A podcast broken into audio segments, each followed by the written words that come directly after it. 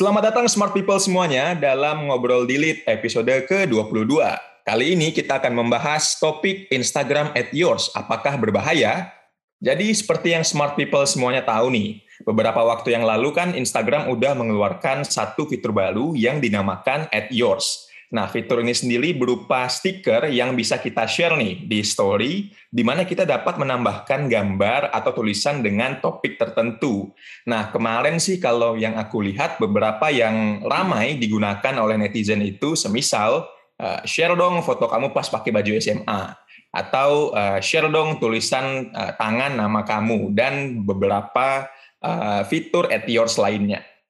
Tapi di satu sisi juga ada beberapa fitur at yours ini yang mengarah ke informasi-informasi pribadi. Jadi kemarin uh, juga ada nih seperti misalnya uh, berapa jarak umur kamu dan pasangan. Terus uh, orang-orang pada ngepost tuh misalnya dia lahir tanggal berapa, terus pasangannya tanggal berapa. Nah, terus ini nih juga ada nih smart people. Tanda tangan kamu. Nah, ini kan sesuatu yang pribadi nih. Tapi gara-gara fitur ini orang-orang juga pada ikutan nih dia nge-share tanda tangan lah, dia nge-share uh, gimana ininya. Dan juga ada nih, your son or daughter name. Jadi nama anak kamu gitu. Nah ini kan sudah apa ya sudah masuk ke ranah-ranah pribadi. Jadi fitur-fitur yang berpotensi mengandung informasi pri, pribadi seperti ini tentu saja rentan untuk disalahgunakan oleh orang yang tidak bertanggung jawab. Sudah ada satu kejadian viral di Twitter di mana sang korban tertipu oleh orang yang memanggil ia dengan nama kecilnya. Dan setelah ditelusuri, ia memang sempat melakukan story at yours mengenai variasi nama kamu, sehingga membuat sang penipu tersebut tahu panggilan masa kecil korban. Nah, kita akan bahas lagi nih, lebih dalam dan juga lebih uh, detail lagi, kira-kira gimana sih ini Instagram at yours ini apakah berbahaya, atau memang ya ini semua tergantung orangnya aja gitu. Oke, kali ini kita akan ditemani seperti biasa oleh Mas Adat dan juga Mbak Ines. Halo Mas, halo Mbak. Halo, Dok. Halo. Oke, jadi kita langsung aja nih ya, smart people. Oke, aku mau nanya nih, Mas, ke Mas Adat dan juga ke Mbak Ines. Jadi yeah. menurut Mas Adat dan juga Mbak Ines nih, kira-kira apa sih, Mas, Mbak, eh, motivasi orang-orang untuk pada awalnya mengikuti trend at yours? Nah, jadi mungkin bisa dari Mas Adat dulu nih. Kira-kira yeah, apa yeah. nih, Mas, motivasi orang-orang, Mas? Iya, uh, ini kan apa ya fitur ya fitur baru yang ada di Instagram dan kita sudah berkali-kali uh, menemukan banyak fitur lah di Instagram ini yang memang selalu dipergunakan oleh orang banyak gitu untuk ya sekedar update untuk mengikuti perkembangan dan lain-lain. Nah, at yours ini sebenarnya kan juga menarik. Uh, itu itu kayak ya aplikasi yang ah, bukan aplikasi sorry fitur yang mungkin bisa merecall memori kita di masa lalu, kemudian uh, kemudian kita jadi sharing dengan orang-orang kebanyakan. Nah, tapi memang problemnya adalah selalu aja dalam sebuah fitur itu ada uh, apa ya? Bukan kelemahan sebenarnya, celah yang biasa dimanfaatkan oleh oleh orang-orang yang tidak bertanggung jawab. Nah, memang e, kalau dibilang motivasi tentu saja motivasi untuk mengikuti tren ya, itu yang paling pertama pasti karena e, apa namanya pasti ada yang dicontoh dari dari kegiatan-kegiatan ini atau penggunaan fitur-fitur ini. Entah itu misalnya selebgram entah itu misalnya siapa deh influencer terkenal atau temennya paling enggak yang paling dekat yang ada di ini. Ah pengen ah misalnya dia lagi ngepost foto SMA tadi Aldo bilang. Ah pengen ah ngepost foto SMA ya yang dipost pun juga kadang-kadang lucu-lucu kadang-kadang eh, apa ketika dia masih muda dan lain-lain. Nah memang masalahnya adalah eh, dalam case yang tadi diceritakan Aldo trennya ini justru mengancam mengancam penggunaan data pribadi seseorang atau pemanfaatan data pribadi seseorang eh, karena dia terpancing ya dengan misalnya foto NIK lah terus kemudian nama panggilan. Itu tuh simpel banget tapi ada aja orang yang kepikiran. Mungkin yang aku nggak tahu ya mungkin yang menciptakan eh, apakah apa tadi nama panggilan kecil itu beneran dia pingin pingin tak pingin cerita bahwa dia itu dipanggil apa sama uh, pengen tahu teman-teman itu dipanggil apa. Nggak ada niatan jahat gitu loh. Maksudnya dia membuat itu tidak dengan niatan jahat. Cuma mungkin ada orang-orang yang uh, motivasinya berbeda juga di tengah kerumunan ini. Terus kayak menarik juga nih kalau kita nipu gitu. Dan inilah uh, hebatnya uh, netizen kita ya atau pengguna sosial media di Indonesia ya, kalau ada celah sedikit bisa dimanfaatkan. Sebenarnya itu cukup oke okay juga, maksudnya secara kreativitas ya, tapi sangat salah kreativitasnya gitu dipergunakan. Sehingga menurutku berawal dari sebuah tren memang eh, sekali lagi ya kita udah bisa bisa selalu bilang bahwa sharing uh, sesuatu itu memang harus disaring terlebih dahulu. Nah inilah sekarang ini pelajaran berharga mungkin buat teman-teman yang menggunakan fitur-fitur di sosial media. Mungkin kalau dari aku kayak gitu, Ines mungkin ada tambahan soal apa sih motivasi orang-orang gitu? Sama sih menurutku kayak nggak ada motivasi tertentu untuk ikut at yours kayak Soalnya tuh kemarin aku lagi ngobrolin juga nih sama teman-temanku. Jadi aku ngepost kan uh, di Instagramku tuh soal uh, SafeNet bilang hati-hati ya ini modusnya at yours ini gitu.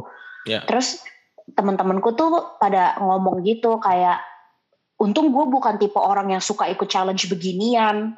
Soalnya hmm challenge-nya tuh ada-ada aja banget katanya kayak gitu. Nah terus aku tanya kan, yang ada di dashboard aku tuh, eh dashboard, yang ada di snapgram aku tuh cuma uh, ini loh, apa namanya kayak uh, tanda tangan, hmm. sama aja mau Mas Adat sih, nggak ada yang beda. Karena nggak ada motivasi tertentu kok untuk untuk harus ikut at yours tuh, kecuali FOMO sama pengen sharing aja tapi pengen sharing aja dimulainya dari FOMO pasti nggak mungkin enggak itu. I, iya pasti ada ada selalu ada contoh sih kalau menurutku memang karena karena uh, Etiors ini kan sebenarnya juga salah satu fit, fitur aja gitu bukan sebuah aplikasi baru hmm. juga sehingga memang kayak ya pinter, pinter memang pintar Instagram dalam uh, meningkatkan engagement juga dan ya dan itu berhasil gitu uh, Mm-hmm. Tapi kan tapi kan ini ini ya kalau misalnya at yours ini kalau kita private akun kita nggak kena share kan sebenarnya?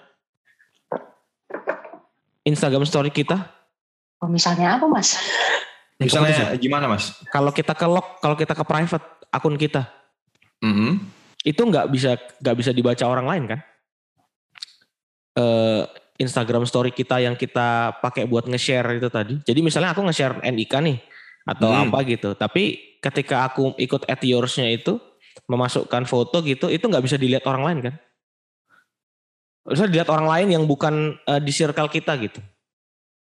Oh kayaknya nggak bisa sih mas kalau misalnya iya. memang ini ya mas kalau misalnya di private ya berarti kan yang iya, nggak muncul yang di nggak muncul mas. yang di listnya itu loh kan kalau misalnya kita klik yang di apa namanya di yang tanda-tanda oh iya iya storynya itu kan muncul jadi kan ini kan juga ini salah satu fitur yang menurutku agak agak bisa mendeteksi banyak orang itu karena dulu masih ingat gak Instagram itu pernah punya uh, tag location untuk story. Ya, yang ya, nantinya betul. Uh, bisa nge-explore ya. dia ada dia ada di mana. Dan itu sering dipakai dulu sama ya teman-teman lah untuk misalnya siapa nih yang ada lagi ada di sini nih atau enggak misalnya eh kok kayaknya aku ngelihat si ini ya selebgram ini ya cek di cek di locationnya terus dia lagi insta story di situ apa enggak. Nah itu kan akhirnya nggak nggak ada lagi tuh sekarang kan? Yang ya, kayak ya, gitu. kayak gitu Nah ini yang menurutku yang at yours menggunakan logika yang sama dengan yang itu, cuman dia menggunakan basis datanya at yours yang pertanyaan yang sama gitu. Sehingga eh, ada siapa aja nih, kan kita bisa ngeliat tuh. Coba teman-teman ngeliat, diklik aja di salah satu apa itu, kan kita bisa ngeliat orang-orang itu. Nah tapi siapa aja yang udah ikutan? Betul, siapa aja yang udah ikutan hmm. dan ngepost di storynya selama 24 jam terakhir. Uh, berarti kalau kita kunci akun kita, persoalan itu selesai kan untuk yang share di luar ini ya di luar yang nggak kita tahu gitu. Siapa yang nge nge ngelihat ini kita uh, apa view nge-view instastory kita gitu. Karena di lock gitu. Itu salah satu mungkin uh, pen, apa ya bukan pencegahan ya mungkin kayak ya itu batasannya di situ gitu. Bahwa kalau kamu public public profile gitu ya pasti bakal kelihatan di banyak orang. Dan menurutku kasus yang tadi diceritain Aldo itu kayaknya kayak gitu ya. Berarti dia ngelihatnya dari instastory yang di situ kan. Maksudnya dari random gitu. Dia buat yang di listnya itu tadi. Iya mas. Bisa jadi sih mas kayaknya dari yang itu ya mas dari kan sebenarnya juga yang jadi pertanyaannya mas gimana cara uh, dia bisa dapat nomornya si orang ini gitu kan mas. Mungkin kayaknya sih dari itu juga mas bisa jadi Ya, ya, ya, betul. Tapi nomor telepon nggak sesusah itu untuk didapatkan. Nomor telepon. hmm. Gimana ya? Menurutku tuh udah nggak kayak dulu nomor telepon tuh sakral gitu loh. Kayak waktu aku zaman kerja di kantor detektif aja ya hanya dari Facebook pun aku bisa tahu nomor uh, telepon seseorang. Apalagi Iya, iya, sekarang iya. menurut aku dengan get kontak lebih parah lagi Oh Iya, iya, dan iya, keberadaan benar-benar. get kontak. Get kontak itu sebenarnya di awal menya- menurutku menyalahi aturan sih. Karena dia memaksa orang untuk ngirimin kontak ya ke sana. Nggak memaksa sih. Kita yang kita yang ngasih ya, karena ada tulisan yes atau no-nya ya mengirimkan kontak gitu. Iya, kontak kita. betul.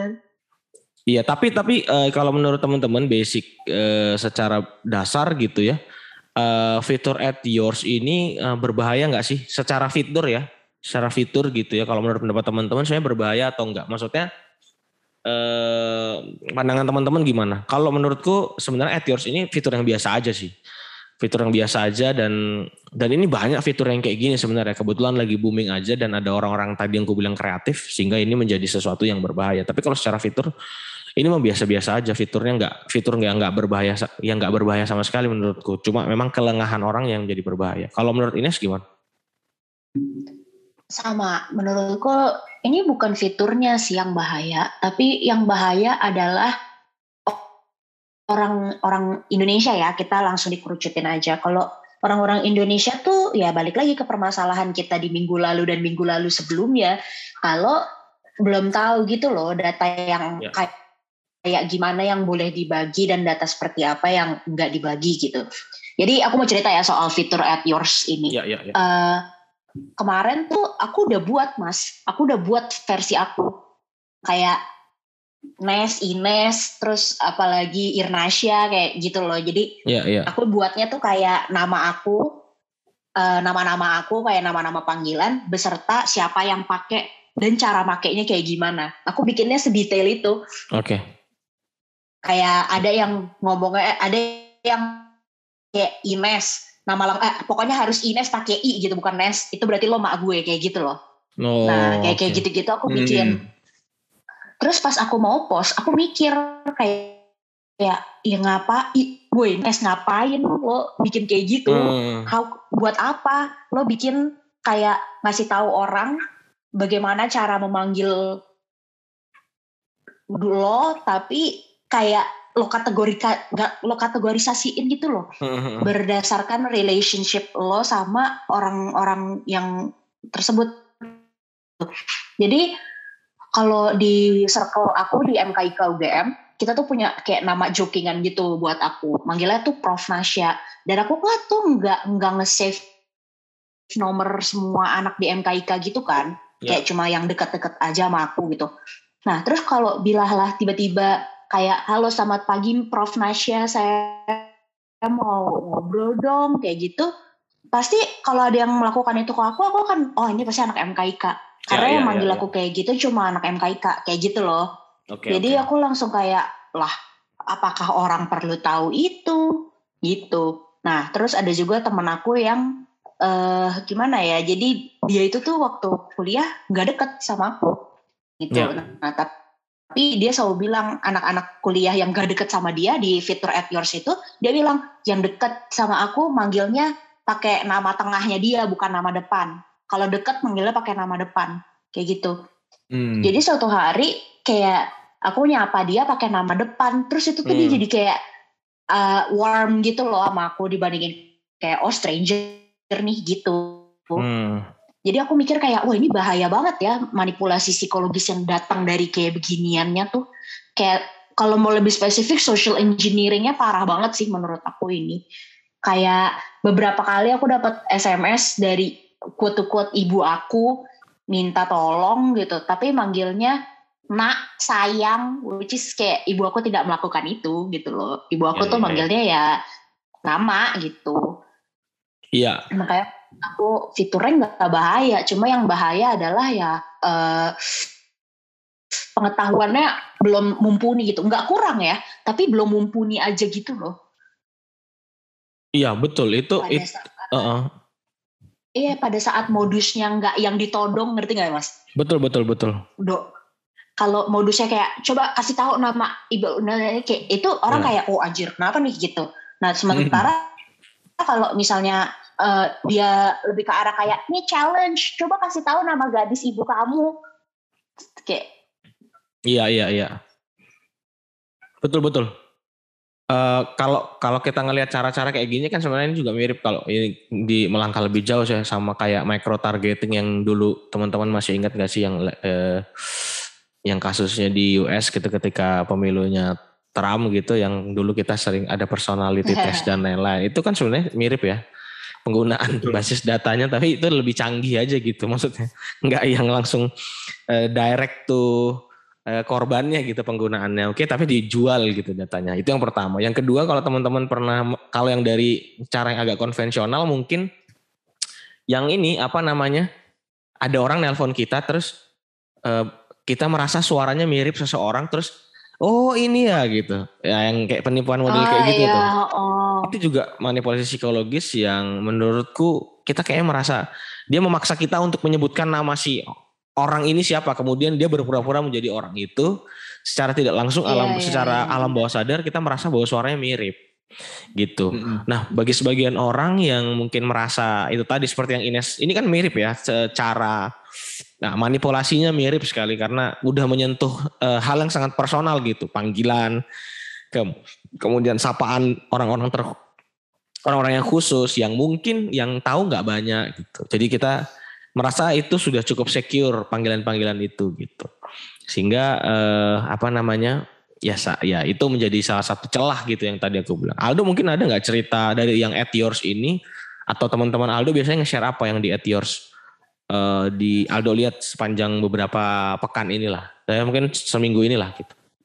Kalau seminggu ini ya Mas, yang paling banyak itu itu Mas yang tadi sempat uh, aku bilang di awal yang share foto pakai baju SMA itu banyak banget tuh Mas yang okay. ikut. Terus variasi nama kamu ini juga Mas ini wah ini kayaknya udah banyak banget sih Mas orang yang aku lihat ikutan. Aku sebenarnya juga juga pengen ikut ya Mas. Tapi uh mhm. -huh. permasalahannya adalah Iya nama panggilanku cuma satu gitu mas. Betul, saya juga mau bilang itu tadi. cuma masalahnya nama panggilanku juga cuma satu, jadi kayak iya. agak kurang menarik kayaknya kalau misalnya di posting. Makanya kan nanti kan cuma Aldo gitu kan kurang ini ya mas. Agak Aldo. kurang ya, iya betul. Kurang ya. konten ya, kurang kontenable gitu. Iya, soalnya nama kita memang panggilannya itu uh, dua suku kata. Maksudnya nama kita dua suku suku kata. Kalau Ines kan itu tidak termasuk di dalam namanya kan. Jadi mungkin variasinya sangat banyak itu kalau namanya Ines. Kalau Aldo kayaknya agak sulit ya Do ya siapa ya? Maksudnya siapa yang mau? Paling cuma Do gitu. Iya, Do sama Aldo sama Do gitu. Cuma dua. Aku juga aku juga memikirkan itu Do bener. Uh, karena kalau misalnya mau post nah nama aku juga iya yang banyak di tempatku juga soalnya soal nama itu. Nama dan eh, apa masa lalu lah. Nggak mesti SMA hmm. lah yang masa lalu masa lalu misalnya dia lagi kuliah atau apa gitu biasanya tuh banyak banget yang kayak gitu. Uh, jadi nggak ada yang nggak ada yang itu ya do ya. Sampai yang level-level uh, data pribadi lain ya kalau di tempat Aldo. Atau di Nes ada nggak di teman-temannya? Aku tulisan tangan. Oh, oke. Okay gimana ya? Ya, ya uh, sebenarnya ini mungkin aku paranoid ya, tapi sebagai seonggok kriminolog, ya, ya, menurutku ya. tulisan tangan tuh private banget loh. Betul. Karena kalau betul, betul. ada orang yang belajar grafologi, ya ya udah lo bisa dibaca, di profiling dengan mudah gitu dari tulisan tangannya. Terus ada juga orang-orang yang tulisan tangannya itu adalah tanda tangannya, gitu loh. Ya, ya, kayak ya, ya. paham nggak? Iya, iya, iya. Cuman kayak, tulis nama gitu ya. Iya dia ter dia tuh uh, misalnya nulisnya nama sambung gitu kayak ya udah huruf sambung ya udah itu bisa jadi tanda tangannya gitu kayak aku kayak ya mau ngomong sama teman-teman aku juga susah sih mas sejujurnya kayak eh jangan bro kayak ya jangannya Nes terus kalau aku jelasinnya gimana gitu loh. Ya, ya, ya. Kayak iya itu kan data pribadi. Lo kan cuma tulisan tangan gue doang. Ya ya udah aku bisa ngomong apa gitu loh. Ya ya ya ya betul betul. Tapi memang tulisan tangan eh, ya benar In, In, Ines pasti tahu banyak ya soal tulisan tangan. Maksudnya potensi kejahatan juga bisa lahir tuh tulisan tangan tangan kayak gitu tuh. Kalau di film-film film-film kriminal kan selalu Ih, ada unsur-unsur kayak gitu. Bener banget. Kayak baru-baru ini tuh aku baru nemu uh, ada ini ya apa namanya uh, apli aplikasi gitu dia tuh bisa buat font dari tulisan tangan orang. Iya, iya, iya. Makanya aku kayak kalau lo kalau tiba-tiba nggak ada angin, nggak ada hujan, ada surat dengan tulisan tangan aku, nah, gitu loh. Untungnya aku tidak bak dengan dalam menggunakan tangan aku untuk nulis secara digital pakai tulisan tangan aku gitu ya. Jadi kayak pasti hmm. Nggak ya kalau bikin i itu nggak pernah lurus kayak yeah, gitu. Yeah, yeah. Jadi aku merasa tidak terancam. Cuma ada teman aku yang begitu aku ngelihat tulisan tangannya dia di Instagram aku langsung wah beneran lagi ini tulisan tangannya dia gitu loh mungkin dia bikinnya pakai buat pakai stylus kali ya soalnya iya, mirip ya. banget iya mirip banget Iya dan Rapi dan banget, uh. Iya dan itu juga memang uh, bagian-bagian dari ya sekali lagi ini ini persoalan data pribadi, persoalan mungkin yang orang-orang menganggap ini remeh-temeh tapi ada potensi. Aku juga kemarin nge-share salah satu konten CFDS di di Instastoryku. Uh, maksudnya aku cukup jarang untuk uh, mendapatkan respon ketika aku nge-share nge-share sesuatu tentang enggak uh, responnya. Jadi orang jarang ngerespon hmm. kalau aku uh, kecuali misalnya ada acara atau apa itu jarang ngerespon. Nah, tapi tadi malam itu ketika aku nge-share itu banyak banget, mungkin lebih dari 8 atau 9 orang itu menurutku udah banyak sih kalau di Instagram.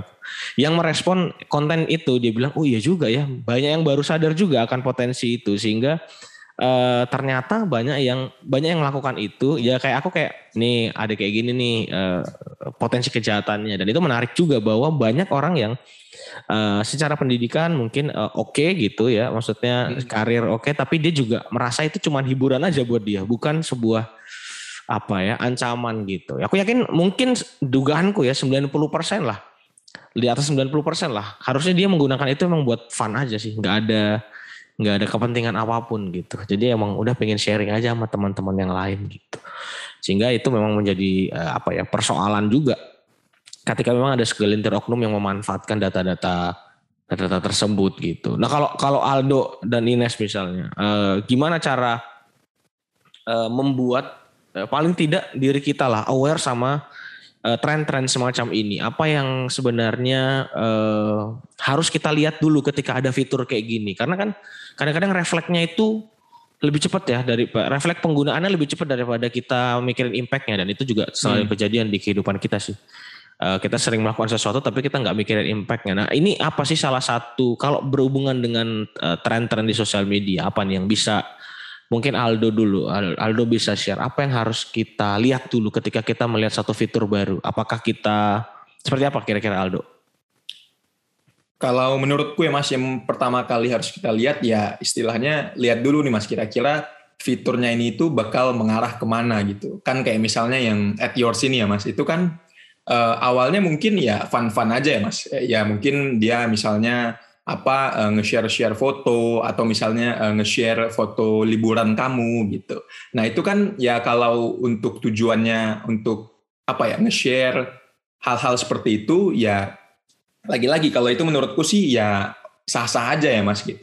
Tapi kan sekarang tiba-tiba shifting itu cepet banget Mas dari uh, variasi nama kamu lah, nama anak, terus uh, kapan tanggal lahir kamu. Nah, itu kan udah ke menjadi sesuatu hal yang istilahnya ini, Mas. Uh, kita nggak tahu nih, ini tuh bisa diiniin uh, jadi apa aja gitu. Ya, Karena ya. kan seperti yang kita tahu ya, Mas, kalau di ruang di ruang digital ini kan terutama sosmed, apa pun yang kita share itu kan bahkan yang belum kita yang kita nggak pikirin sampai ke situ itu bisa aja gitu kan, Mas. Betul, Misalnya kayak ah cuma nge-share ini doang kok. Apa sih emang yang bisa diiniin? Nah tapi ya. kan ada ancamannya tuh tetap ada gitu mas. Nah jadi mungkin um, itu sih mas kita lihat dulu dan kita pilah secara uh, dari diri sendiri mas. Kira-kira ini tuh uh, pantas nggak sih gue share? Tadi juga udah sempet dibilang sama mbak Ines apa sih misalnya gue share ini ke sosmed? Apa kira-kira uh, ininya? Tujuannya apa terus kira-kira uh, impact yang gue dapat tuh apa gitu. Nah itu kan harus kita rethinking lagi mas, harus kita pikirkan ulang lagi nih kalau kita nge-share, nge-share terutama ada fitur-fitur baru seperti ini, nah itu harus kita iniin lagi gitu mas. Apalagi sudah uh, ke hal-hal yang berbau-bau uh, privat atau pribadi gitu. Jadi ya menurutku sih lebih ke kebijaksanaan diri sendiri sih mas untuk gimana caranya kita memilah-milah lagi dan kita berpikir ulang untuk um, memikirkan impact yang bakal kita dapat kalau nge-share sesuatu yang diminta atau yang ada di at your sini gitu mas. Iya, Ines mungkin uh, ada ada nggak uh, apa namanya cara atau bukan cara ya mungkin lebih ke uh, ini ini gimana sih biar mendeteksi supaya nggak terlalu kita nggak terlalu refleks untuk secepat itu gitu? Apa budaya yang harus kita biasakan ketika kita menemukan fitur-fitur baru seperti ini? Oke, okay. uh, sebenarnya sih nomor satu ya jangan FOMO ya itu itu yang paling mudah gitu. Tapi kalau itu susah banget sebenarnya karena menurutku aku tuh aware sama yang namanya kayak data pribadi tuh ada yang ini boleh di share, yang ini nggak boleh kayak gitu-gitu. Tapi aku aku pun FOMO gitu. Hmm. Jadi kalau aku mungkin practically speaking secara praktek lagi ikut at yours begitu udah selesai dibuat tuh kontennya kan pasti kan konten kan dibuat kan nggak nggak langsung share share gitu yeah, nah yeah. pas udah selesai coba baca tiga kali deh kayak beneran dibaca ya jangan cuma di yeah, yeah. Uh, apa ini typo kayak oh ini typo oh ini kurang estetik yang kayak gitu-gitu secara konten coba dibaca ya? lagi kontennya yeah, uh, yeah. tiga kali dibaca. Jangan cuma sekali jangan coba ngecek doang. Jangan cuma dua kali karena kayak iya ya udah tadi gitu. Tiga kali baca terus pikirin. Nanti kalau baca ulang konten tuh menurutku akan keluar tuh thought proses yang tadi Aldo bilang. Hmm. ini impactnya apa? Hmm. terus gue expect apa? Kayak gitu-gitu. Worth it nggak? Soalnya kenapa aku pengen ikut at yours yang panggilan itu? Karena aku ngerasa panggilan aku banyak yang lucu-lucu gitu loh jadi kayak ya pengen pengen ya kuat-kuat pamer lah ya gitu nah tapi setelah aku baca tiga kali aku kayak tapi ini ini bukannya bahaya ya gitu jadi menurutku salah satu kalau kita ngelihat di berkreasi empat pilar literasi digital huh? di pemerintah itu tuh ada skill critical thinking yang okay, dibutuhkan okay. dalam beretika media sosial gitu. Yeah. Jadi kayak kadang FOMO itu tuh menurut aku aku pribadi ya mungkin ini harus ada penelitian lagi atau mungkin udah ada tapi aku nggak tahu tapi jadi itu pada saat kita sedang merasakan fear of missing out uh-huh. itu tuh ngekat critical thinking skillsnya kita gitu loh oke okay. jadi kayak wah gue gue gue nggak boleh ketinggalan nih semua orang di timeline gue melakukan at yours masa gue uh, enggak kayak gitu yeah, betul. terus abis itu kayak ya udah tanpa pikir panjang Eh, di inian aja. Padahal padahal sebenarnya mungkin kalau misalnya FOMO-nya itu di counter dengan oke okay, coba gue proofread lagi gue baca lagi baru tuh keluar pikiran-pikiran tapi ngapain? Ngapain gue kasih tahu kalau emak gue tuh manggilnya sayang gitu loh. Ngapain gue ngasih tahu kalau bapak gue manggilnya ini? Terus kalau misalnya orang-orang tahu mereka gimana? Kayak gitu. Kayak soalnya gini nih ini ini ini kontroversial dikit sih. Cuma gini Ya, ya. Saya Mas Adat kalau dipanggil sama mamanya Mas Adat tuh kayak uh, abang gitu ya. Ya, ya. Terus orang tahu gitu. Kayak uh, abang gitu. Itu manfaatnya buat orang lain yang tidak berniat jahat apa? Hmm, nggak ada sih. Ya. Kayak iya, apa ya? Nggak ada kan? Ya nggak ada.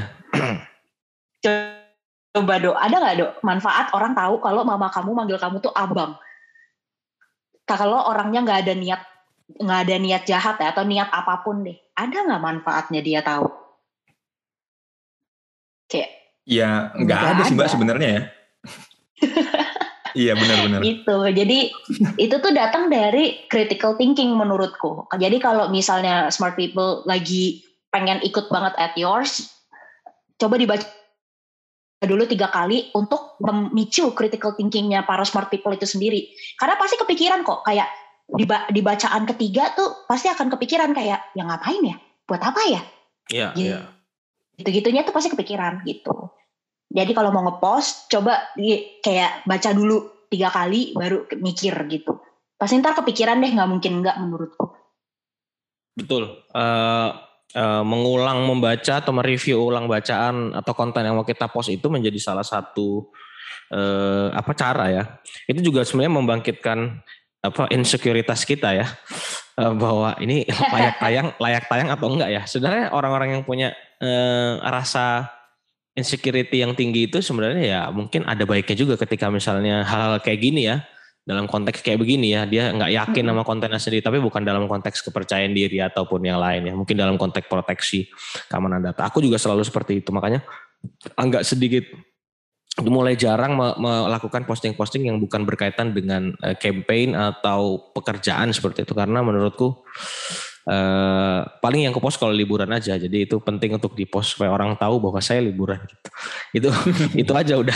Yang lainnya enggak gitu. Tapi itu pun enggak ada. jangan hubungi gitu. iya tolong jangan hubungi gitu ya. Atau saya lagi bersantai gini. Itu sebagai pesan aja gitu. Tapi uh, anyway uh, tadi Ines sebenarnya uh, sudah uh, sempat menyebut istilah FOMO fear of missing out. Uh, ketakutan ketinggalan sebuah tren ya atau ketinggalan ketinggalan sebuah uh, isu begitu ya uh, atau apa ya kejadian gitu yang dibahas. Uh, ini ini menjadi menurutku ini menjadi bukan lagi menjadi sebuah uh, apa ya sebuah fenomena tapi sudah jadi penyakit sih karena dalam beberapa terutama di Indonesia FOMO ini menurutku adalah penyebab utama uh, hoax sangat tinggi. Aku sempat sempat diskusi dengan beberapa orang dari misalnya Mavindo dan lain-lain bahwa uh, tren orang ingin menjadi yang pertama untuk menginformasikan ke orang lain dan jadi yang paling tahu mengikuti tren paling tahu dia tahu dari orang lain kemudian dia pengen ngasih tahu di komunitasnya itu menjadi sebuah racun yang atau siklus yang sangat mematikan ketika dia yang dia sebarin itu nggak bener gitu. Jadi Betul, memberikan informasi itu boleh tapi ya dikurasi dulu. Dan ini ini kan sebuah uh, apa namanya dia ketakutan untuk tidak menjadi yang pertama juga untuk menginformasikan itu dalam dalam isu itu. Nah menurut uh, Ines dan Aldo mungkin. Uh, sebenarnya uh, dalam ke depannya gimana sih uh, apa namanya ya FOMO kalau Ines mau lihat FOMO ini kayak gimana sebenarnya? Secara dasar dulu deh tren-tren uh, orang-orang kenapa sih bisa terjadi orang itu takut ke ke apa ya takut ketinggalan berita atau takut ketinggalan tren Oke, okay, kalau uh, ini aku fokus ke generasi muda ya, karena menurutku uh, generasi tua tuh lebih apa ya, kayak mereka tidak menggunakan Instagram dengan cara seperti itu kalau menurut aku ya. Kayak ya. nggak kayak nggak kayak anak muda gitu. Tapi kalau dari bukunya Stillman dan Stillman ABC of XYZ kayak Generation Z lah gitu. Ya, ya. FOMO tuh fear of missing out ini memang sesuatu yang kayak instilled banget sama anak muda karena informasi itu banyak banget hmm. gitu. Let's ya, say ya. tiba-tiba kayak Aldo atau Mas Adat lagi di kamar mandi terus kepikiran suatu ide brilian banget. Hmm. Terus abis itu uh, ngepost dan abis itu kayak apa namanya? Eh iya ini sama lah katanya si itu. Itu tuh rasanya kayak wah gitu. Iya iya iya ya, betul. Itulah yang mendorong orang-orang begitu tahu sesuatu dia pengen jadi yang paling nomor satu di komunitasnya tuh karena dia pengen mendapatkan feeling of validasi dia pinter dia tahu sesuatu yang orang lain nggak tahu di era di mana semua orang tahu semuanya gitu hmm, dan ya, ya. ini tuh bener-bener mendorong banget yang rasa FOMO itu kalau di generasi muda aku rasa FOMO itu tuh kayak aku nggak tahu anak muda yang nggak ngerasain FOMO sama sekali. Gitu. Hmm. Walaupun itu orangnya private atau dia introvert banget yang sampai males untuk bertemu eh, untuk nge-share tentang dirinya sendiri. Tapi ada hal-hal yang dia pengen jadi yang pertama. Menurutku tuh kayak gitu. Jadi kalau misalnya uh, FOMO itu meningkatkan hoax itu menurut aku benar. Nah, tapi kalau dalam konteks yang sosial media gitu aku rasa kayak ada juga peer pressure. Oke. Okay. Semua orang melakukan kok gue enggak. Hmm. Gue pasti missing out sesuatu nih kayak gitu-gitu. Nah, tapi walaupun menurut ya aku sebenarnya kalau dipikirkan secara kritis ya, aku enggak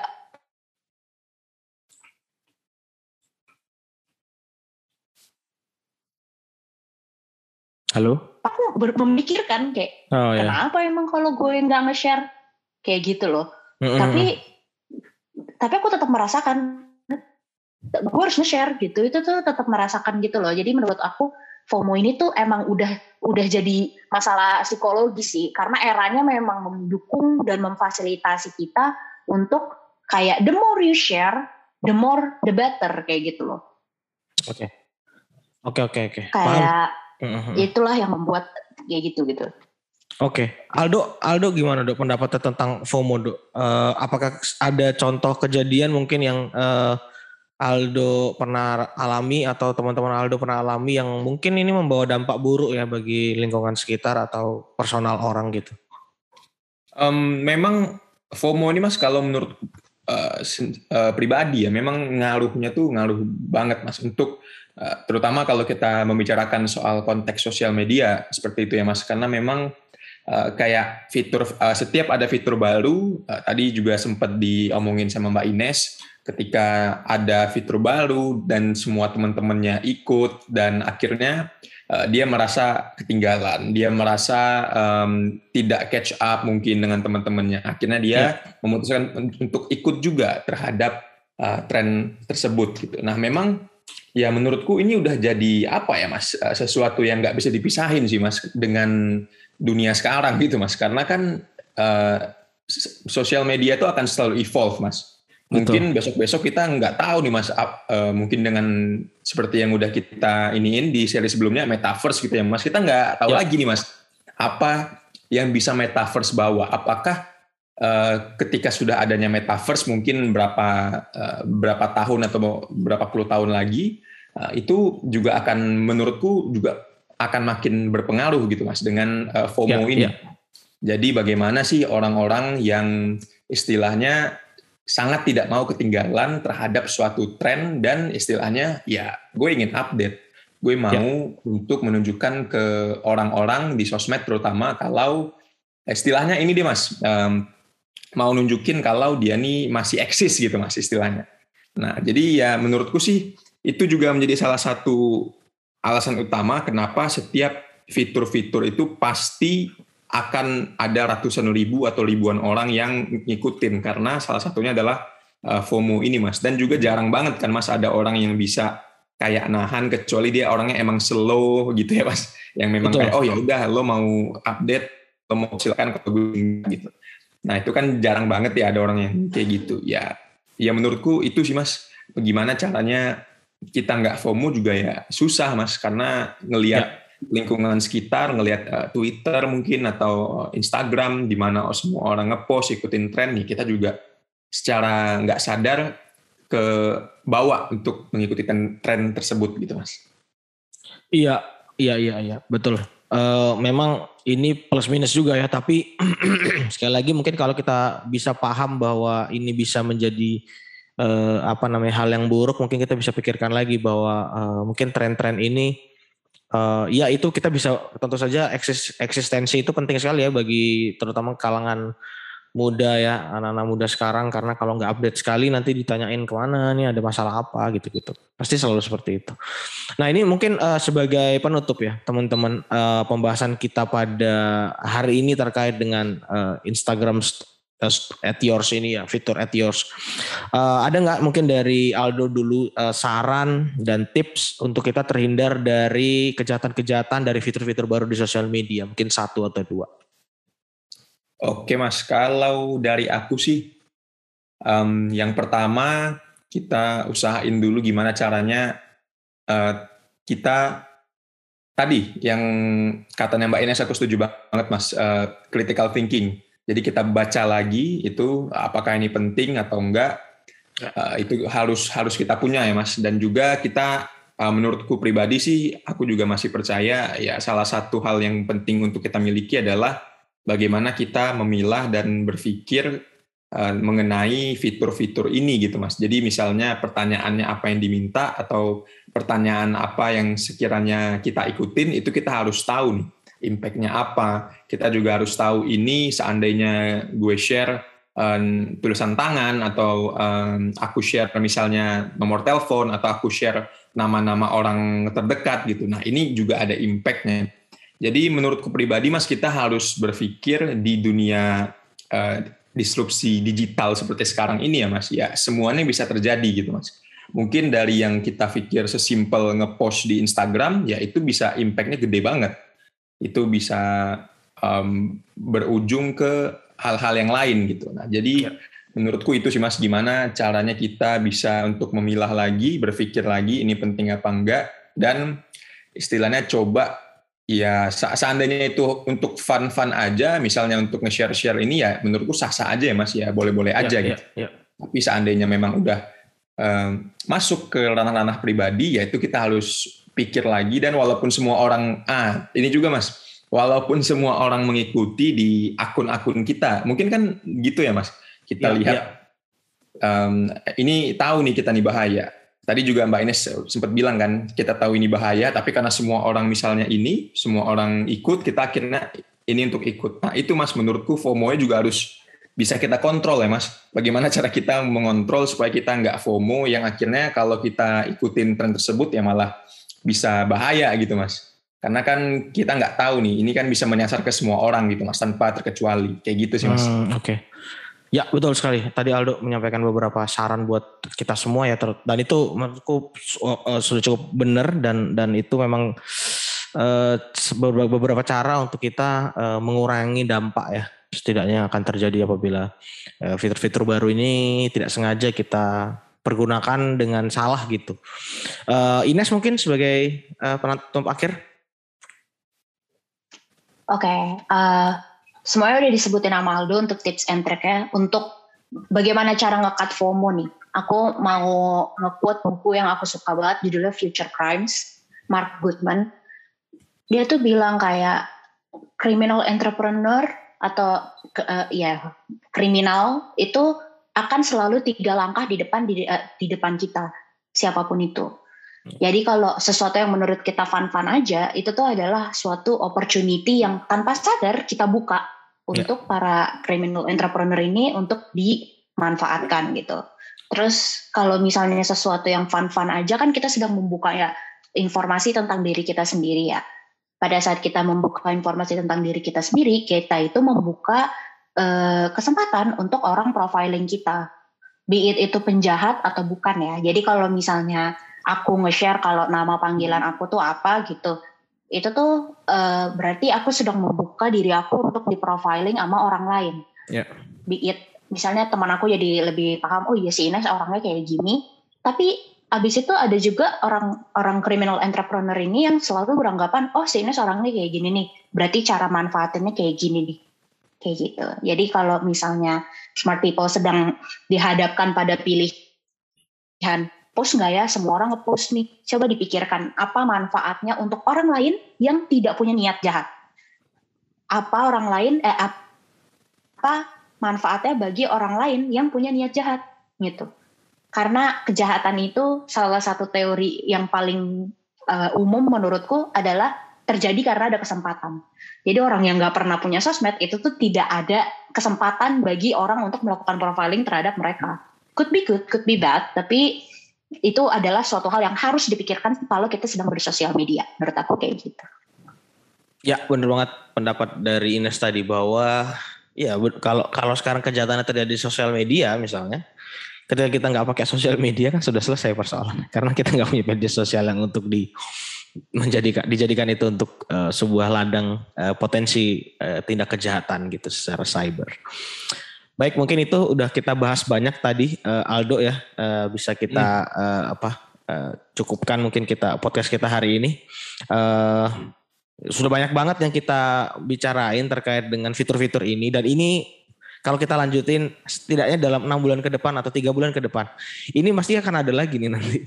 Apa sesuatu yang terjadi dari fitur-fitur ini sehingga uh, apa namanya ini ini hanyalah pengulangan gitu ya repetisi-repetisi gitu. Nanti ada fitur apa lagi ada fitur apa lagi. Kita tunggu ini kita sekarang tanggal uh, kita kita tanggal kita bikinnya adalah di bulan November. Kita tunggu berapa lama lagi sampai ada kejadian seperti ini lagi terjadi di masyarakat kita. Gitu Aldo. Betul betul mas jadi seperti itu ya smart people kita tadi udah uh, banyak banget nih ngebahas um, soal uh, fitur-fitur di sosial media ya. Tadi kan kita fokusnya di Instagram at yours. Nah jadi um, harapannya ke depan smart people bisa lebih bijak lagi, bisa lebih baik lagi dalam menentukan kira-kira fitur ini baik atau enggak, mana yang bisa di share, mana yang enggak, dan gimana caranya kita terhindar dari kejahatan-kejahatan yang berbasis dari sosial media. Seperti itu ya, smart people. Jadi sekian dulu untuk podcast kita pada episode ke-22 kali ini. Terima kasih smart people sudah mendengarkan. Uh, dan selam, sampai jumpa di Ngobrol Dilit episode selanjutnya. Bye-bye.